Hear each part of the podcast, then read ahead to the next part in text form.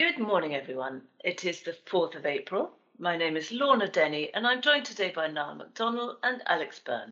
Equity markets largely continue to make up ground after falling following the invasion of Ukraine, although the S&P 500 closed the quarter down almost 5%. We will come on to energy markets shortly, but the bond markets, more specifically the US Treasury markets, continue to flash warning signals now. Good morning, Lorna. Yes, quarter one 2022 was one of the worst quarters on record for fixed income. I think most bond investors are just glad to see the back of it. Focusing on government issued debt, the focus of combating inflation by hiking interest rates has induced bond prices to fall significantly. Bond prices and interest rates are inversely related. So when central banks are raising interest rates, bond prices fall. But what has some market participants unnerved is the warning sign you alluded to an inverted yield curve. So, this is when interest rates are lower in the longer term than they are in the shorter term. And if you think about this logically, if you lend someone money for a longer period of time, you expect a higher rate of interest. So, interest rate curves are typically upward sloping. So, the US, as of this morning, the US three year interest rate was 2.66%, but the 10 year interest rate is 2.4%. So, from the three year point onwards, interest rates are lower, so downward sloping from this tenure and the curve is inverted.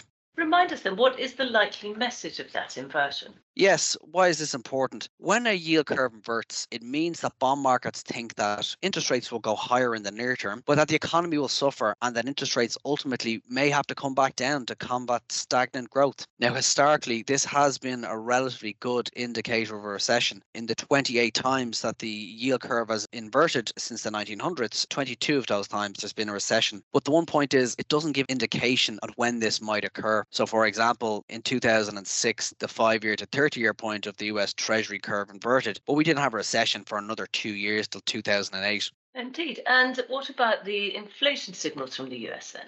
Yes, indeed. Inflation in the US and globally continues to run very hot. So the US PCE inflation came in at 6.4% for February. So this is a multi decade high. Yes, and it's worth reminding people that the Fed's target for PCE inflation is in fact 2%. The Fed's other mandate, though, is unemployment, and the March number saw a further decline in the unemployment rate, pointing to very tight conditions in the labour market.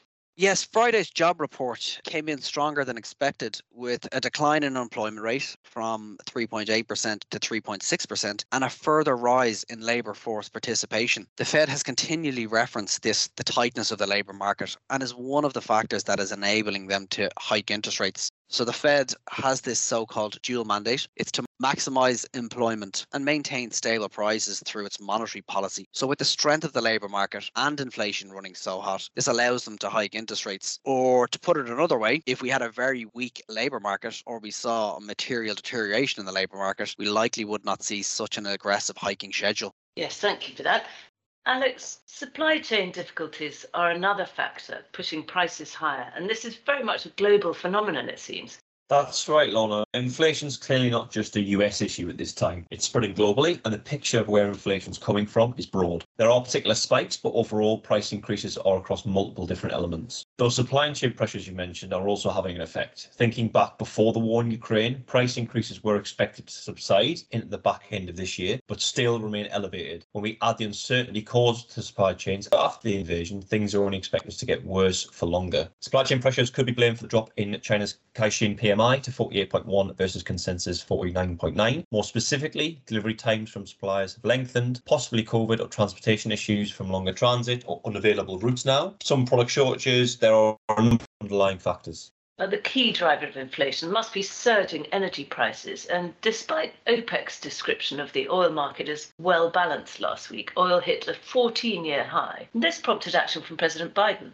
It did. So after discussion with domestic suppliers, as well as Iran and Venezuela, as well as OPEC, the US has begun to release oil from strategic reserves. These are barrels that the US holds in storage in case of significant emergency situations. This has calmed the market somewhat, and oil fell overall over the week, but the overall effect is small relative, releasing around one third of the strategic oil reserves over the next six months equates to around 1 million barrels a day extra supply and that's about 1% of oil demand on a global basis. And in Europe, there have been developments on the Russian natural gas story. That's right. A game of chicken between Russia and the EU started. President Putin has demanded payment in rubles for oil reserves. The EU has stated that this amounts to blackmail on previously agreed contracts. The potential outcome is that German homes and companies face rationing of gas in the very near future. Some partial respite maybe on this, given Europe begins to move into spring and Europe continues to develop solutions somewhat and fully for both the short and long term replacement of Russian gas. All this in the short term, however, continues to put pressure on gas prices. It does, and it's hard to see an easy solution to this one. It is, yeah, in the short term at least. Russia desperately needs the revenues, though, as by far the largest input to its economy.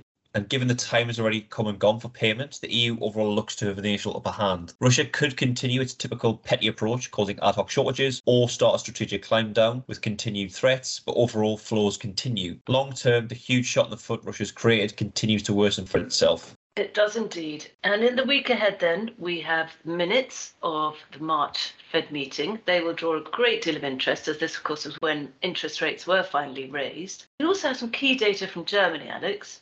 We do. We've got German factory orders and some import and export data. These are very good insights into the underlying health of this major manufacturing economy. Numbers are expected to moderate somewhat, but remain healthy considering the overall context of what we're in. And more PMI data from the major economies. Any thoughts there, Niall? Yes, we have Spanish, Italian, French, German, and Euro area PMIs to be released on Tuesday. So expectations are some softening of the PMIs, notably in Spain and Italy. And there has been some indications that the Ukrainian war is impacting sentiment. And I have no doubt you'll be keeping a close eye on the treasury bond markets. Yes, indeed. Within Architas, we've positioned our portfolios underweight in government bonds. So this has been a key area of focus. One point that we're assessing is how the longer dated US government bonds will respond when the Fed unwinds its balance sheet from the quantitative easing program. This arguably could lead to higher longer term interest rates and may remove the inverted yield curve that we are seeing. Thank you both very much indeed. Thank you, Lorna. Thank you, Lorna.